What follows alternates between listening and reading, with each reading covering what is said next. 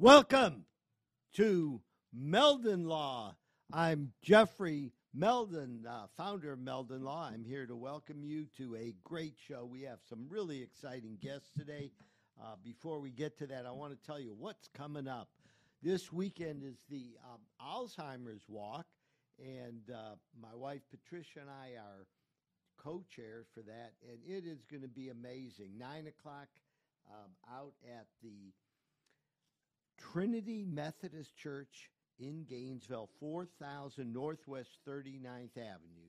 Trinity Methodist Church, 4000 Northwest 39th Avenue. And it's going to be a really exciting event. Um, Patricia and I, uh, we uh, care for her 89, almost 90 year old mother, uh, who is certainly uh, feeling some of the effects of uh, dementia and Alzheimer's. So it's really a uh, uh, an event that uh, strikes close to home for us. Um, it's amazing uh, how many people in the community are affected by either Alzheimer's or dementia. Uh, not only um, those people that have it, but the family members that uh, have to s- help support them and deal with it. And it's a very, very worthy cause. And the great thing is, they're coming up with some cures with some medication. If they don't cure Alzheimer's or dementia, they're going to at least help uh, minimize the effects of uh, the disease. Very, very important event. So we ask for everybody to get involved. Form a team. Bring out a couple friends and uh, show up. It's uh, we're really excited. We expect uh, close to a thousand people out there, and it's going to be a blast. We're going to have so much fun. Uh, bring the kids. It's a family friendly event. So uh, let's do it and uh, have a really uh, great time and support an extremely worthy cause. Next, uh, we have uh, the Tom Petty weekend coming up. Meldon Law is sponsoring the Tom Petty week- weekend at the Heartwood Soundstage at 500 South Main Street in Gainesville, Florida. Uh, some of you may know I was Tom Petty's first attorney, and uh, we love his music and uh, enjoy supporting a great community event. The event starts Thursday night at 7 o'clock. It's free to everybody who registers at tompettyweekend.com. TomPettyWeekend.com. Go there and you can get your free ticket. Uh, Meldon Law is helping to support the event because Gainesville is Tom Petty's hometown. Born and raised here in Gainesville, and uh, we're very, very excited to have uh, this event. It is going to be a great show.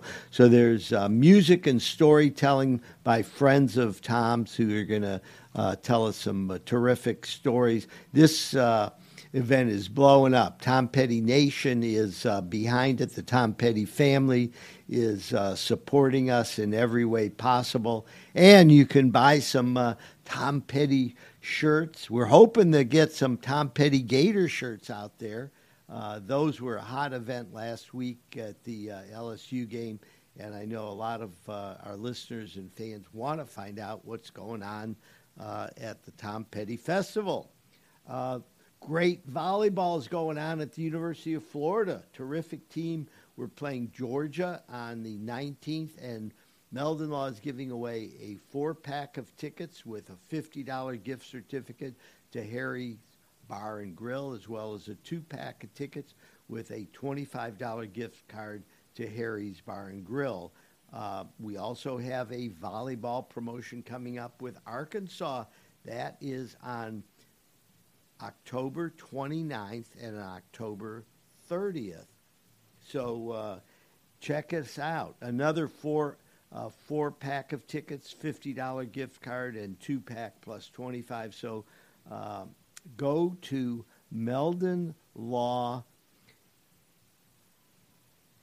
Facebook page, Meldon Law's Facebook page, and that's where all the ticket giveaways are. So all you have to do is check us out at the Meldon Law Facebook page. I'm seeing here we got more tickets for the Missouri game coming up as well. So uh, volleyball is a hot sport in the fall.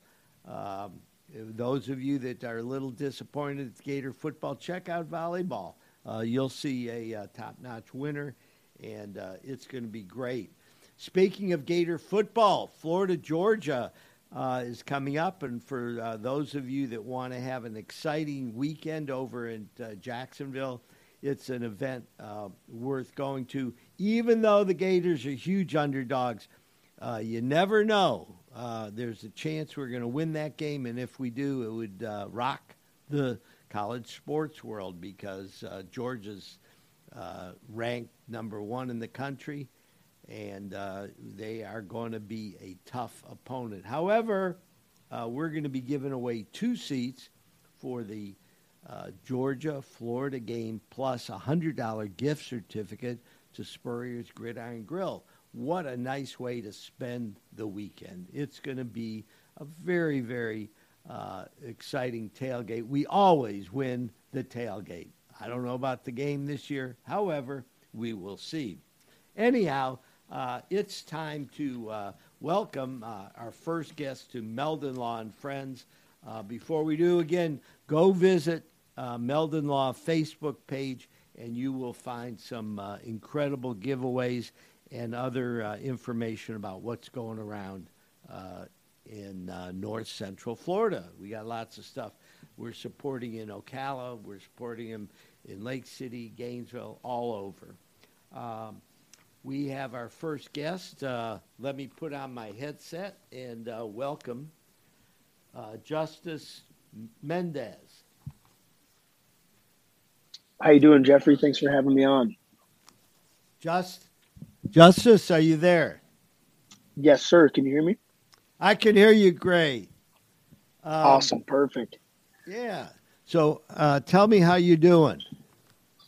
Doing good. Yeah. Sorry, uh, I couldn't make it in person. I'm actually flying to San Francisco for a conference. Uh, I have a layover right now in, in Las Vegas. So spent the night in Vegas and flying uh, shortly after this to San Francisco. Well, I hope they didn't take all your money in Vegas. no, I, I, try and stay away from gambling. well, good. I'm glad to hear that. Hey, listen, I'm reading your bio and it says you were uh, uh, raised in, born in Cleveland. How long did you live in Cleveland? Yes, sir. Um, a majority of my life, actually. So came uh, came to Gainesville in 2019 and then stayed since. But uh, yeah, why do you have ties in Cleveland? Yeah, I graduated from Shaker Heights High School. Uh, no way, that's yeah. crazy. Uh, are you familiar with the West Side? I went to John Marshall, so that's where I graduated from. Oh, great! Yeah. Um, now, um, I so know West John Marshall. Yeah. Now, John, are you talking about John Marshall High School, college, yes. law school? High school. High, yeah, because they have a John Marshall Law School there as well. Um, anyhow, so yeah, well, you know, as an East Side guy, we mostly stayed on the East Side. For those of you yeah. that don't know, to get from one side of Cleveland to the other side can take you like going uh, from uh, Gainesville to uh, Orlando. I mean, it's literally an hour if you're on the far west side, right? Right. Yeah, for sure. It takes a little long, for sure. Yeah. So, um, what uh, brought you to uh, Gainesville, Florida? Yeah, so uh, UF as well as a lot of other opportunities. So as you know, Cleveland's a very rough place. Uh, so growing up, you know, kind of got into some trouble here and there, and wanted to have a better lifestyle, and, and knew that I could accomplish a lot more. So I met some some guys that were alumni from UF, started a business, and they invited me out here, and the rest is history. So, when you say yeah. invited you out here, where where is that? So they were living on Archer Road, and they had a car lot, and I ended up living in their walk-in closet for the first eight months of my stay in Gainesville. Um, working for them completely free. If there was some room on the couch, I would always try and squeeze in on the couch. But I slept, uh, yeah, pretty rough on on the on the floor of their walk-in closet. Well, uh, was it a big walk-in closet? It was a pretty nice house. It's probably one of the nicest houses I've ever been in. So it definitely wasn't too rough, but it was a it was a nice walk-in closet with carpet. with carpet, okay. Yeah. Well, you know, so it was, it was an upgrade from from Cleveland. so, so, so, uh, tell tell me a little bit about uh, uh, your business. I understand you you know you taught yourself finance, and then uh, you you've got this firm uh, called One Six One Ventures. Is that right? Yes, sir. Yes. So uh, I ended up launching um, half of it. It's a hybrid. Half of it is an accelerator. So we teach companies how to scale their business. Also, we help them get funded, um, help them raise capital, help them go through a 10 week program where they learn everything from you know incorporating your business, uh, learning about pricing models, learn about how to how to hire, how to fire, build company culture, get your first customers, and then uh, as we started to build this out, we realized that uh, we were missing out on deals. We were introducing all of these companies to all these VCs, and uh, you know they're investing millions of dollars into these startups and we wanted to be able to support some of these startups as well. So that's when we went out and raised our own venture capital fund. So yeah, so so far we've had five cohorts. We also do a program at UF with Warrington called the UF Startup Launch Competition. Um, but our virtual program, we've had five cohorts. We've had 45 companies. We've helped them raise 13 million. Uh, we've helped them generate over 9 million in revenue. And one of the companies even got acquired. And that's since about mid 2020. So in about two and a half years, that's kind of where uh, so far where we've been. That's pretty amazing because mid 2020 was uh, when COVID the pandemic. Started. Exactly. Yeah. So how did you yes. uh, navigate those waters? That was a tough one. So uh, so at first, what ended up happening was we met a professor, my business partner Pablo, which I'll go into more about me and his story. But so his um, his professor was named Martin Schaffel, one of the most influential mentors I've ever had in my life. And he actually he had a huge exit, nine figure exit, 100% equity owner. But he used to throw these events back in Tampa called Empty Bottle Club, and uh, he's just just to get together entrepreneurs, like minded individuals who want to kind of build a community and get together once a month. We started doing that in Gainesville, and it grew to be very popular. Then we said, okay, how can we further support entrepreneurs, tech startups, uh, people who want to start businesses? So we started doing workshops, roundtable events, and then COVID happened. And everything we were doing was around an in person event, in in person communities. Um, so yeah, we, we really didn't know what to do at first. We started a podcast, and after about two weeks of that, um, we realized that we didn't have the same kind of impact because everything we were doing was kind of you know, we're bringing in speakers and we needed to be hands on with these startups.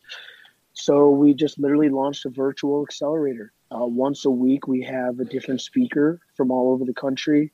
Uh, you know, they teach the whole entire cohort, and then uh, we also do weekly check-ins. So it was it was super hard, but the timing was perfect because all these other programs. Sorry, I, I was going to say I want to delve into this. Uh, we, we're coming up against a uh, a, a commercial break for 60 seconds. So when we come back, we're going to hear Justis Mendez uh, talk about the accelerator and everything else that he's doing. And we'll be back in 60 seconds on Meldon Law and Friends. Oh my gosh, I can't even believe this. Look, look what you have done to my truck. Excuse me, it's your fault. It's not my fault. Yes, it is your fault. Not, I am calling Jeffrey Meldon from Meldon Law. So I'm going to call Jeffrey, my husband. Meldon Law, this is Jeffrey speaking. Jeffrey! This no, crazy no, here, this crazy lady, he might... New client? Yes, but this one might be a little tricky. I was in a truck accident. Because of the accident, I've resulted in three back surgeries. We saw advertisements on TV, and guess who popped up more often than not? It was Jeffrey. The communication that he provided was so appreciative. He shows his compassion as a human. He assisted us in achieving one of our dreams, the acquisition of a home, and we're here today with smiles on our face with the assistance from Jeffrey. Welcome back to Meldon Law and Friends. I'm here with Justis Mendez, and uh, Justis is telling us all about uh, how to help grow a business and uh, create startups. And uh, uh, we were talking about accelerators as well. The, this isn't a car accelerator. This is a business accelerator, right? exactly. but but it's the same. It's got the same purpose. It, it like makes the uh, whole thing go faster. Absolutely. So yeah, that's we, the goal. why, why, so why don't we talk about um, uh, what you're doing to help people grow? Well, what would if somebody's interested in uh, uh, bringing you on to help coach them up? Uh, how would they contact you, and then what would be the follow up? Yeah, so we have a portal on our website, 161.ventures. And then also, I'm, I'm on all social media LinkedIn, Facebook, Instagram uh, with my first and last name. And then uh, you could probably look up 161 Ventures, and just Google it, find us anywhere. But uh, you, so you know, we have, you know, did you know that there's a famous building in Gainesville based on 161? Exactly. The so the Cade, Cade Museum. Museum. It's the Correct. Fibonacci. It's a Fibonacci ratio of 1.161. Tell our listeners some of the examples of uh, how 161 replicates itself in nature. Yes, so I mean, in uh, in in the human face, in seashells and pine cones, Leonardo da Vinci uses it in all of his works, The Last Supper, The Vitruvian Man. So what what uh, what scientists and naturalists say is that they say it's the more most organic and efficient path for growth. This this uh, equation. So that's kind of that's why we actually embodied this name for our accelerator and our venture fund, because we realize that no matter what, um, just like with anything in life, too much, too fast is bad, and not enough too soon is also bad. So what we want to do is we want to help them grow in an organic way. Uh, you know, if, if you had 10 million people call you right now for law services, it'd be really hard to scale that. But you know, if you only have one person calling you, you know, that's also not a not a business that you want to be in. So we're trying to help them find that, that optimal growth. We can kind of help them scale the business in, in an organic way. And what are some of the techniques that you're able to use to help people learn what the sweet spot is and how to uh, scale? Yeah, so um, I think one of the biggest things, and this goes for all entrepreneurs, whether they want to be in tech or you know just even start a local business, is that I would say a lot of people they come up with an idea, but they're not trying to solve a problem. Um, and and everything should be focused around the hypothesis on your solution for a problem. So you know you always need a north star, and your north star is how do I solve this problem, and then from there I would also say that a lot of people uh, start to come up with their own ideas and concepts and forget to build with your customers. So, you know, like let's say I want to build an app. You know, I'm going to come up with all the ideas on how I should build the app instead of first coming up with a prototype, bringing it to the customers, getting feedback, and then start iterating and building based on their feedback and what they want. You know, people start to build what they want and forget that you're building something for somebody else. So you should always be building you know what people will pay for what people want and listening to your customers is one of the most effective ways to build a great business. But a lot of people only want to listen to themselves. Unfortunately we're not all steve jobs. And can kind of you know come up with this crazy vision and and you know just uh, to give it to people. You know we need to listen to our customers. And uh, that's one thing that we always make sure that uh, we tell founders. I'm sure that steve jobs tested, uh, you know, the uh, iPhone and uh, everything else that uh, he was involved in uh, within Correct. his company, and and uh, got outside consumer feedback. Right. Absolutely. Their first version was more for the hobbyist, right? It was somebody who had to get other computer parts and then put it together. And uh, you know, the guy that ended up buying their first purchase order, he was like, "I want something that somebody could just pick up off the shelf and just take it home. So the same exact thing, you know, that was his customer, um, you know, the retailer who was purchasing it from him. And uh, yeah, I think that that's one of the most important things is, is you have to listen to the customer. You have to listen to the people that are giving you the money. What are some of the um, key things that you do to um, uh, get people focused on solutions? So I would say a lot of people will come up with uh, with a business plan. What we always do is when we first start off, we have them, and this is the program at UF. What we have them do is uh, we have them build something called a lean business model canvas. So you don't want to create, you know, spend the next three months coming up with some business plan. You want these interchangeable ideas that you can always be able to pivot on very quickly. Um, it's understanding, you know, who are how is your distribution channel, right? How are you going to get this product out to market? Are you going to have to run social media ads? Uh, is there somebody who, you know, you can bring the product to and they have a thousand customers lined up for you? Um, a lot. There's a lot of different tips and tricks, and one thing that we're really good at also is uh, we bring in a lot of expert speakers. So throughout our accelerator, we've brought in the former CEO of Priceline. We've brought in the chief ethics officer of Airbnb uh, the VP of growth at Spotify, um, the founders of Whatnot, which I think now they're at $2.5 billion um, market cap. But so we bring in a lot of these really high class speakers that also help them think of it in a different light. Um, hopefully that answers your question. Yeah. Um, now kind of got also, sidetracked. yeah. So, um, Justis, you also mentioned uh, the fact that you help raise money for venture capitalists. Why don't we talk a little bit about that? Tell us what's the process and how do you get a business set up in a way, meaning set up, uh, you know, creating key performance indicators, standard operating procedures, and everything else that a venture capitalist is going to be looking for, as well as a track record. Uh, how do you uh, help get businesses to become uh, a business that would be interested, interesting to a venture capitalist. Absolutely. So yeah, throughout the ten week program, um, you know, we're going through all of these things, making sure they understand their KPIs, their metrics, understanding how they can start to de-risk the business. Are there certain p- key partners that they might need? Let's say I need to get a car manufacturer to, to be a, a key partner for me to be able to de-risk this operation. So we help them go through everything on the 10 weeks. And then at the end of the 10 weeks, we have a demo day where we'll have maybe 40 to 50 different either angel investors or other venture capitalists that will hop on the call. And then they could pitch their business to all these VCs. And, uh, you know, some of them will get funded, some of them won't but I, I think that the most important part is just getting in front of people and getting that initial conversation going. Because they might realize something that they need to pivot they need to change um, and every vc is different. Some people will invest pre-product pre-revenue. Uh, we don't. We would like to invest in a, in a company that we're just kind of putting fuel on the fire.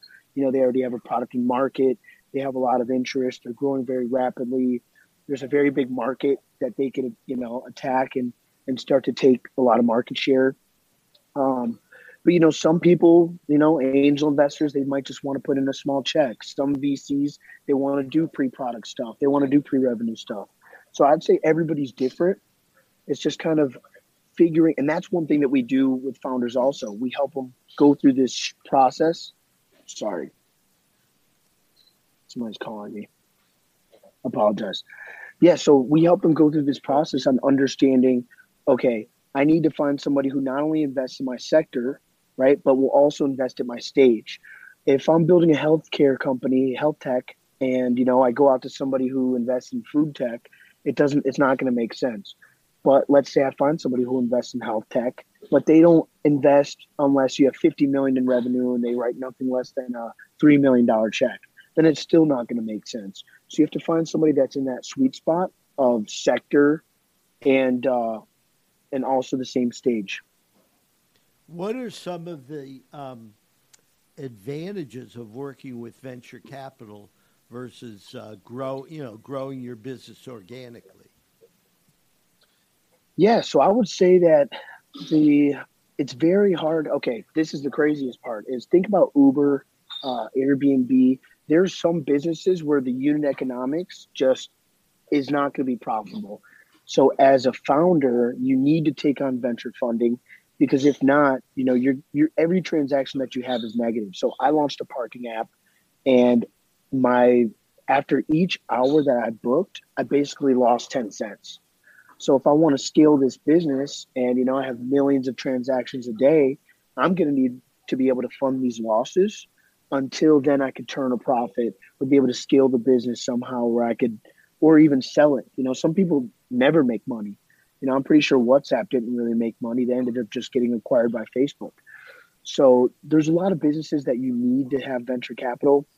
Also, I would say one of the biggest advantages from like uh, a macro level is that people don't realize this, and and I might be butchering the report a little bit. I, I wrote it like I read it like two years ago, but four percent of all companies in the United States get venture funding. 50% of the company's econ- the country's economic output, our GDP, are by venture-backed companies. So if you can see the input output, you know, 4% of companies are getting VC funding, but 50% of our com- our country's economic output is from venture-backed companies. So, you know, I um, I have a big passion for helping people, and uh, I'm flying to Cleveland after San Francisco to go speak at a conference and it's all about kind of how can we build a tech community in Cleveland because as you know, uh, you know it's kind of rough. You know, it's a big manufacturing uh, hub, big steel city. All these jobs left to China or you know got outsourced. So now they're trying to figure out how can we bring up our economy, and it's through venture capital and building this innovation ecosystem. Uh, and Gainesville does a great job at that, as you know. What, what is uh, what? Can you tell us quickly about this parking app? How does it work? Yeah, so I actually disbanded it because it, you know, wanted to do something else. So basically, it was like Airbnb for your driveway. That was the concept. Oh. Is that there's not enough on-street parking spots, um, and we wanted to be able to offload some of the on-street spots with driveways. So basically, oh, so you could rent out your driveway, just like game day, yeah. but all year round. Yeah, you know, it's pretty crazy.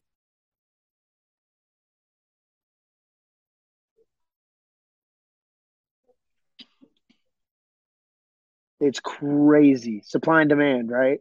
you know.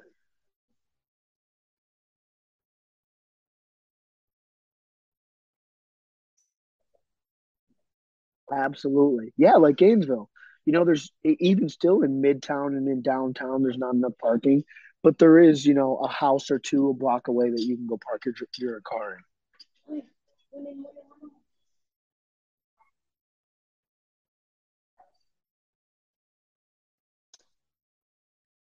Absolutely.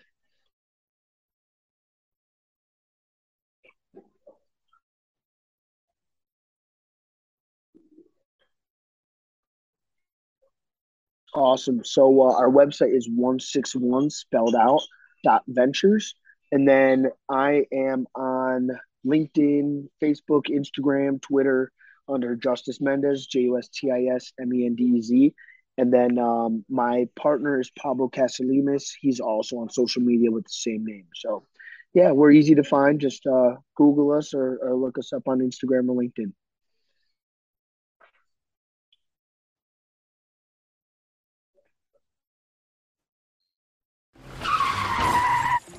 Oh my gosh, I can't even believe this. Look, look what you have done to my truck. Excuse me, it's your fault. It's not my fault. Yes, it is your no, fault. Not, no, I am calling Jeffrey Meldon from Meldon Law. So I'm gonna call Jeffrey, my husband. Meldon Law, this is Jeffrey speaking. Jeffrey! This no, crazy no, here, honey. this crazy lady, he might. New client? Yes, but this one might be a little tricky. When you're a member of the Gator Nation, you know what it means to never back down. Meldon Law has been a proud supporter of the Gator Nation since 1971. Two forces that won't back down.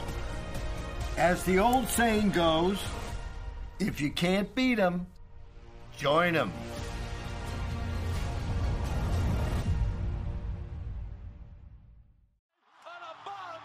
We still hear it. The sound of victory. The joy of being part of something great. And while things may not be the same right now, we haven't gone anywhere. If you bleed orange and blue, then Meldon Law is the firm for you. We are here at the University of Florida, where Albert and Alberta are competing in the Gator penalty shootout. Albert is ready to stop the shot at all costs. What a disaster! Luckily, Meldon Law is the only official law firm partner of the Florida Gators. If you have suffered any injury, do not worry because Meldon Law is going to help you with your recovery. Meldon Law doesn't back down until they reach their goal. Albert, Alberta, I understand you were witnesses to a crash. Can you tell us about the accident?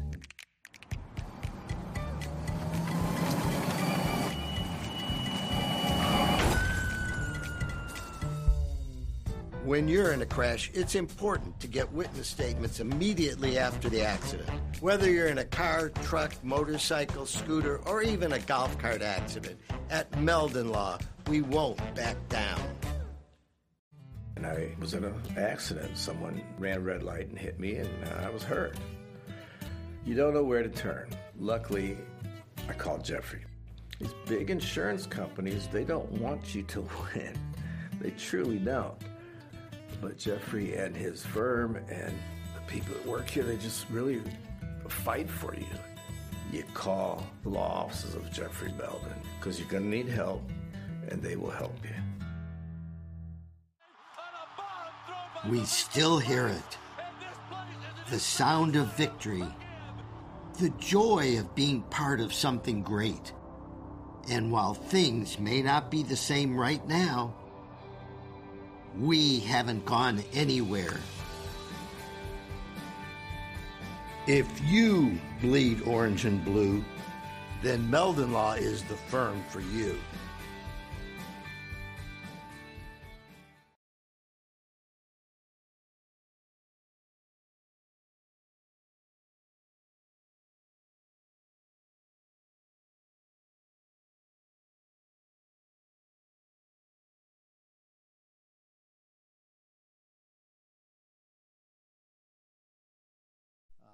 October 22nd. It's going to be a great event.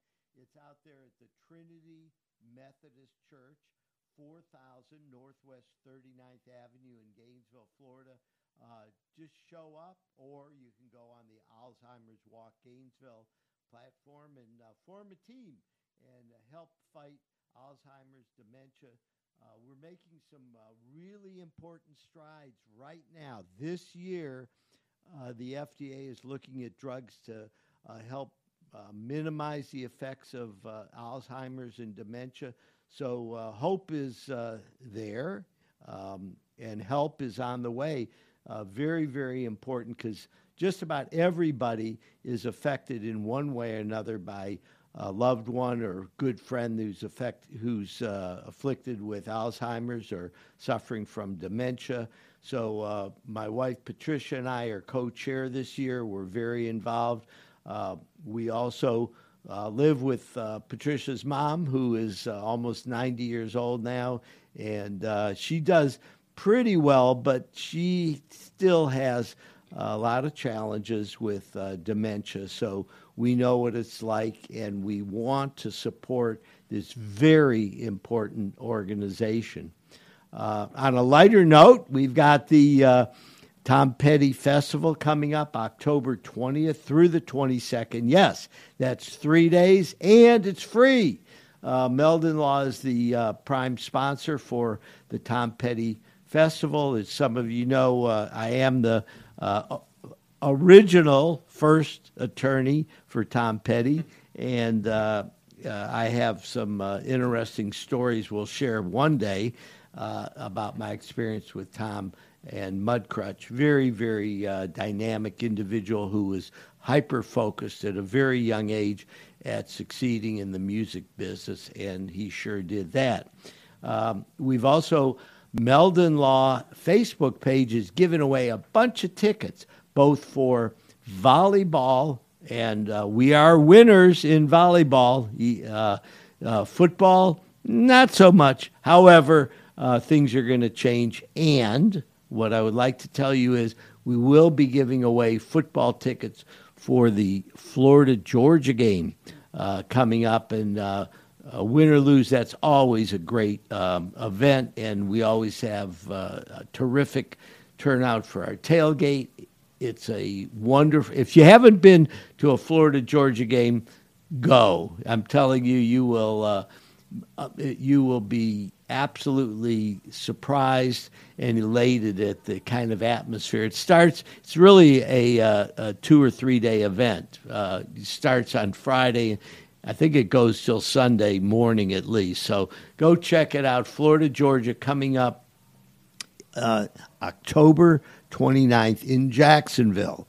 So uh, let's uh, have a good time and see if uh, if you want to get tickets, just go to Meldon Law and Facebook page and you'll check them out. I'm here with our second guest today, Darin Cook, uh, who is a entrepreneur in Gainesville and um, built a very very successful company uh, that employed a lot of very talented folks in Gainesville, Florida, and uh, is uh, once again doing it again. Darin, welcome to the show. Thank you so much. I appreciate you having me. So let's do a little history first, okay? Oh, wonderful. Uh, back in 1994, you started a little company. Tell me uh, a little bit about the origins of uh, Infinite Energy. Well, certainly. I uh, somehow got into the natural gas trading business by being a buyer for GRU and another organization called Florida Gas Utility.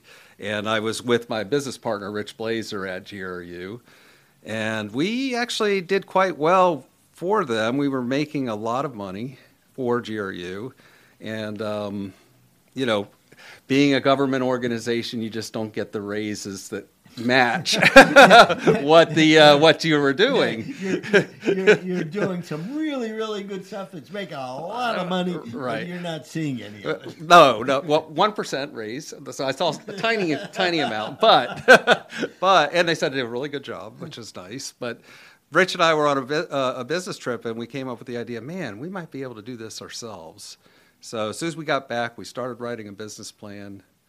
And two years later, we found a backer and then we were off to the races, so to speak, in 1994. We started our company with this backer, and um, and we were profitable within three months. But it was just two of us in a temp help over uh, on the Vidal building next to the Gainesville. Um, what is it, club over there Oh, yeah. So, downtown? You know, I, so I, I knew Pierre Vidal, who Ah. started that. They- It was a pharmacy. ah, And uh, when I, I moved here in 1970, and that uh, was um, pretty famous place. Uh, the uh, the University Club used to be called Harmonica Joe's in the late Ah, 70s. interesting. My friend Ron D. Filippo, who started the Swamp Restaurant, uh, before the Swamp Restaurant, did did a uh, rest, a, a bar uh, right there. Anyhow, so you start there in this historic building. yes, right? one of the oldest in Were Gainesville. you, on the, were you on the second floor? We were on the second floor, and one of the uh, things we had to get was when we said, "We'll sign a lease, but you got to put air conditioning in there," because they had no air conditioning. Know, So, it was- yeah, and the bail bondsman uh, Truman Roundtree used to be upstairs in that building when I started Ah, practicing law. interesting. So I, I know that building. well, uh, fortunately, we never needed his services. so here you got a couple young on, uh, entrepreneurial minded folks that say let's start a business you Yeah. put together a business plan and you find a venture capitalist who's willing to invest with you right It wasn't a venture capitalist. It was someone in the industry. Uh, they owned what they call a, a, a small pipeline system that connected other pipes, and they didn't have and know anyone in Florida. And they said, "You guys know everyone in Florida, so we need to market our natural gas there. So help us." And so we did a joint venture with them. So we were very and Rich was uh, he was the one that found them. So it was like uh, he is he is as we talked about earlier, uh, so extroverted, such a good guy that you're going to get in the door with Rich. I would have never gotten in the door. That's why it took the two of us to start. You know, it's like we uh, we we were a really good team. so uh, darin's talking about rich blazer Yep. who was his partner in the business and uh, rich is a uh, terrific uh, uh, business person, extrovert, and uh, really, um, if you meet him, you gotta love him. He's really uh, a lot of fun. However, uh, the two of you put together a business that grew and grew and grew. Talk about uh, the growth period a little bit. Certainly. Uh, when we decided to go into the retail side of things, we were doing wholesale natural gas. Now So- explain retail and wholesale to our certainly. listeners. Okay, certainly. Wholesale was we're selling to folks like Florida Power and Light or GRU or you know big companies that use a lot of natural gas. Uh, retail is I'm selling to a restaurant like this one, or I'm selling to a person like yourself. Um, so it's a whole different. You got to bill them. You got to get you know all sorts of uh, bad debt comes along sometimes. You know you've got a whole bunch of different departments, so you need a lot bigger workforce. And that's what happened. We went into retail. Um, we developed a, uh, we had a computer programmer that helped us build a billing system that gave us an edge in the market for apartment complexes up in Georgia.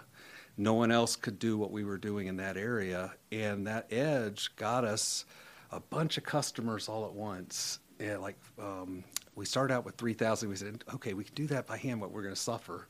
And we did it, but then we built the billing system around it with, with what the apartments wanted. And all of a sudden, once we were ready, uh, we said, we're going to market this. And next thing you know, we had 40,000 customers. Wow. Now, now uh, uh, were you talking about um, natural gas? Or Natural gas, natural Okay. gas, yes. So, Mhm.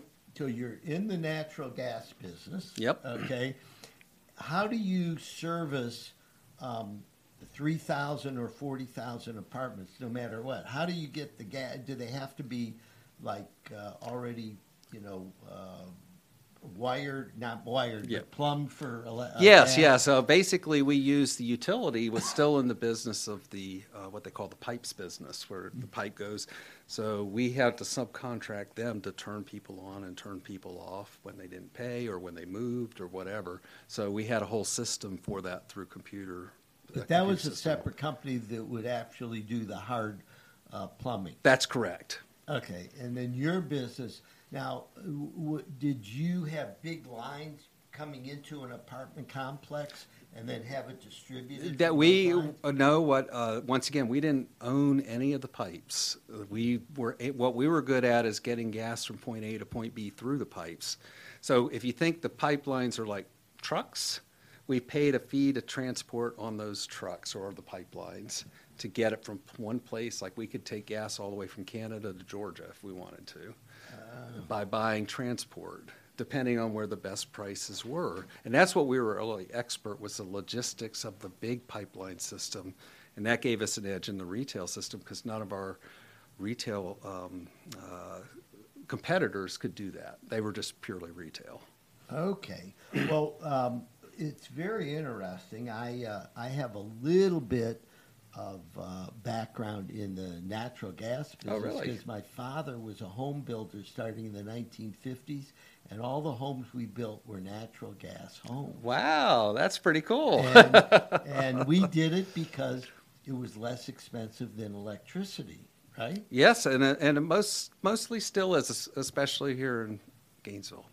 Well, that's great. That's That's great. true. Hey, So- we're going to take a one minute break here. We're just getting going here with Darin Cook, uh, founder of Infinite Energy. We got some exciting stuff to talk about uh, when we come back. We'll be back to talk with you more in 60 seconds. Albert, Alberta, I understand you were witnesses to a crash.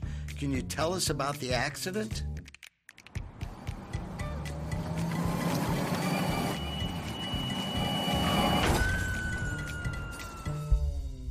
When you're in a crash, it's important to get witness statements immediately after the accident.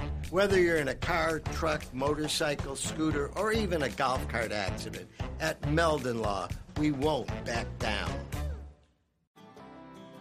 Being a client at Meldon Law was special because I felt like I was really being listened to and I felt welcome by the entire staff. If I were in a situation where I needed legal advice and help, I would absolutely reach out to Jeffrey because his reputation alone speaks for itself. But on a personal level, I know that he would take care of me and help me solve those problems, and I would feel safe with him.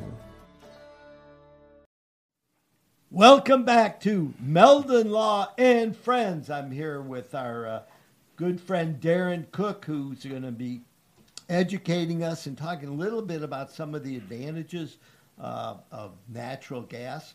Uh, you're, you're, so you're, you're all of a sudden you're in uh, Georgia. You went from 3,000 uh, apartments to 40,000 apartments. Within about a, I think that was within a six month period. Wow. That was amazing. So, how did you uh, finance the growth? Actually, we didn't really need to uh, on that because once again, we don't we didn't have to buy the pipes; they're already there. All we had to do was buy the natural gas, and we had um, at that time. I think we had uh, either Shell or Dominion as big big companies backing us for the natural gas side of things. So was, we could get as much natural gas as we wanted. So you built a relationship with them. Yep. They had a ton of natural gas, and they said, "Okay, you sell as much as you can. We'll supply." it." That's correct. and you and instead of having uh, infrastructure needs like pipes, you basically uh, you know just rented it to move your gas through those. Well, we ended up buying the gas from them. We know we couldn't rent it because we also owned, a, uh, as I said, we bought transport on those pipelines, so we had to take the title of the natural gas. right. So we bought the gas and then we sold it. Right. you Yeah, bought- yeah, No, we- no. uh, but the but you didn't have to have the pipelines No. because that was, Yes. uh, someone else's Someone else business. is doing that. Correct. Someone else is doing it, and then all of a sudden you're going, hmm.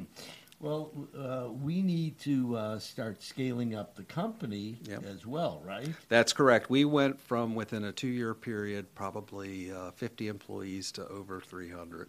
Wow. Were, were most of them located in Gainesville? Almost all of them. We had of, mo- uh, of all the employees, we had a, a Georgia office. Probably about 50 were there, but everyone else was in Gainesville. So, um, how did you learn uh, about scaling up the business and how to hire all these people and The hard make way. Sure you, make sure you hired the right people. Talk about that. Well, sometimes you know, I mean, the uh, I call it the exigency of the moment. You, sometimes you can't hire the right people when you're growing that fast. So um, when we stopped growing as fast as we were, we, we would, you know, obviously if the people weren't working out, we would hire folks at that time that would fill the role. But sometimes you just need need people in the seats when you're growing that fast, um, just to answer the phones, right? It's like there's all sorts of stuff going on. So it's crazy. We had a philosophy of bend but not break. So, um, so you really, you know, there's an adage, you know, um, hire slow, you know, uh, fire fast. Um, you were in a situation where you had to hire fast. That's correct. And when you're hiring that many people, and, and some other companies that have grown that quickly have that same problem. You know, you, sometimes you just have to hire if they've got the minimum qualifications, you do it, and then sort it out later when your, your growth is steadied off. And we're really good at doing that, by the way. Once our growth steadied out, we were really good at getting the culture within the company. Who were some of your mentors and influencers as far as uh, teaching you business systems? Um, I, I really, I guess um, the biggest one was my business partner, Rich, because we would just talk through everything. Uh, another teacher, oddly enough, was um, some of the places I'd worked before. And quite frankly, um, it was like Rich and I would say, okay, we won't do it that way. That's not the right way to do it. so sometimes it taught you the way not to do things. And then, uh, uh, but I think it was the relationship with Rich that sort of helped us get through. We made a lot of mistakes, but we usually didn't make the same mistake. Um, so if you can do that, then you learn and you, you keep going. Yeah, I know uh, that um, trying to create um, uh, a great culture is important to you. How, Yes. How did you go about trying to? Uh, what are some of the things you did to create a great culture for Infinite Energy? Well, uh, towards the end, we would have uh, monthly town halls, um, but more importantly, um, I, we had mentorship programs from all the executives. Most of the executives would mentor up to four or five people every year for a whole year. Um, so that helps the culture go downwards. Um, the other thing we would do is make sure when we were interviewing, we sent out the culture statement to everybody that interviewed. And we would always ask them things about that culture statement and what, what they identified with or why they felt it was important. And then we, uh, there was also, uh, uh, uh, we, in our human resources, we did a lot of scenario questions that could go either way, but usually, you know, different companies have different cultures. So if you use scenario comp- uh, questions, you can get the answers that you're wanting um, for your company, and maybe it's a different answer for another company. So that's it. Well, it's interesting because in Meldon Law, you know, we're always trying to focus in on uh, team culture. Um, we feel that culture um, is even more important than talent. Yes, it is. Which is contrary to what a lot of people think. People think, oh, just hire a bunch of really, really smart people and throw them into one office and you're going to succeed. And uh, I don't think uh, what we've learned is uh, you want to hire for culture first. You're exactly right. In fact, a very talented person can destroy a company. Seriously, if they don't have the right values, see, we go. Our our philosophy was values the same, personalities different. Okay, so that you can bring in lots of different personalities. However, you you do want to have uh, the same values. Uh, we have core values at Meldon go. Law. Okay, uh, compassion, right? Yep. It's C A R E S. Compassion, accountability, responsibility, excellence, and success driven. Very good. Very Okay. good. Yes, yes. We we had uh, very similar values. We also liked uh, we had uh, one for diversity. Uh, also, because we wanted uh, folks from different um, backgrounds of all sorts, uh, because we felt that made us stronger. Um, because their experience, everyone's experiences are different, right? And you bring those experiences, you learn from them, and then you can make a stronger company. So uh, that was one of our our keys. Another one was um, uh, we always had we had a like a decision tree. So it was always your own moral values first, company second, your department third, and yourself last. But oddly enough, if you followed that, you're actually helping the company. You're the one that's going to get promoted, right?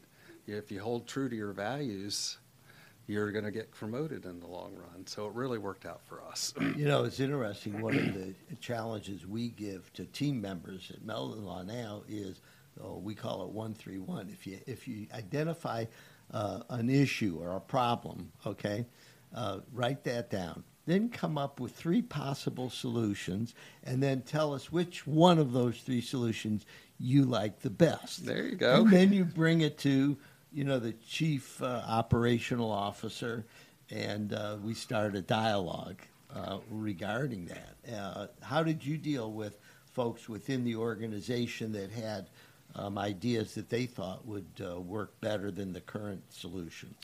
Um, well, here's what we did. We did a, a, a, an electronic employee suggestion box, and the idea was if you put something in there and you put your name on it, we could do it. You could do it anonymously too.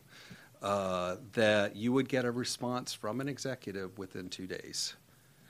Whether that idea was already being worked on, whether it was a great idea, but maybe we, we need to not uh, not implement it just yet because we've got these priorities, or hey, that's a great idea, we're going to go ahead and do it. And, and it's amazing when you answer somebody's idea, how how many more ideas you get because it it doesn't go into the proverbial black box, so to speak. Now, did did who got to see the ideas? All the executives got them. So every executive got it, and one executive would say, "I'll take this one," because if it was in their area, they Then would they- take it. So that helped you grow the um, culture as well as uh, the fact that you were um, creating um, bet- a better company, a better run company. That's correct. We became extremely innovative because of that. Um, amazing ideas came through. And I, one of the things I'm most proud of is all the spin-off companies that came from Infinite Energy that have hired uh, highly successful. One of them you you probably know is the Selling Factory. They're Yeah. here la- local. Brad Gamble was our VP of Sales and Marketing. So uh, we brought him up out of college.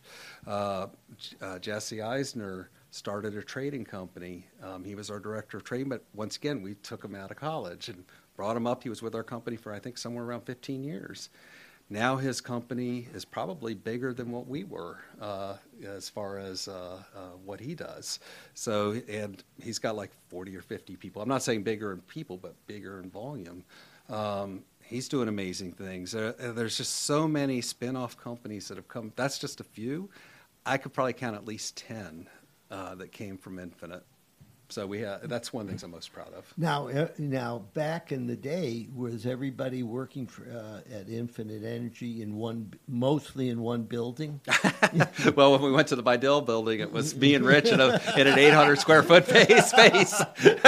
so, so, it was one room in a building. Well, we had three rooms. We had a, a, a, a two, two, one for the front person and then a, a, little conference room.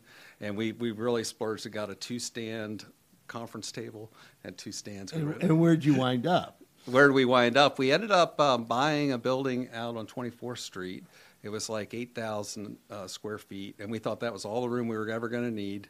Um, and the bottom floor was there's two floors. The bottom floor was rented out, and we we took the top. That's when we first went into Georgia, and then we just started growing, and we built three more buildings on that, and then we tore the other, the 8,000 square foot one and made a uh, 35,000 square foot one there. That's where the Galen Nursing uh, is renting now.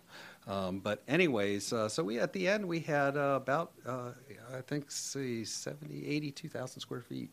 That, Wow. Yeah. So. Well, let's turn our t- attention to some of the new ideas. Certainly. PathPoint Energy and PathPoint Labs. Let's talk about it. Uh, how are you changing the uh, energy industry again? Well, PathPoint Energy, that one is uh, once again sort of like Infinite Energy. They're selling wholesale natural gas.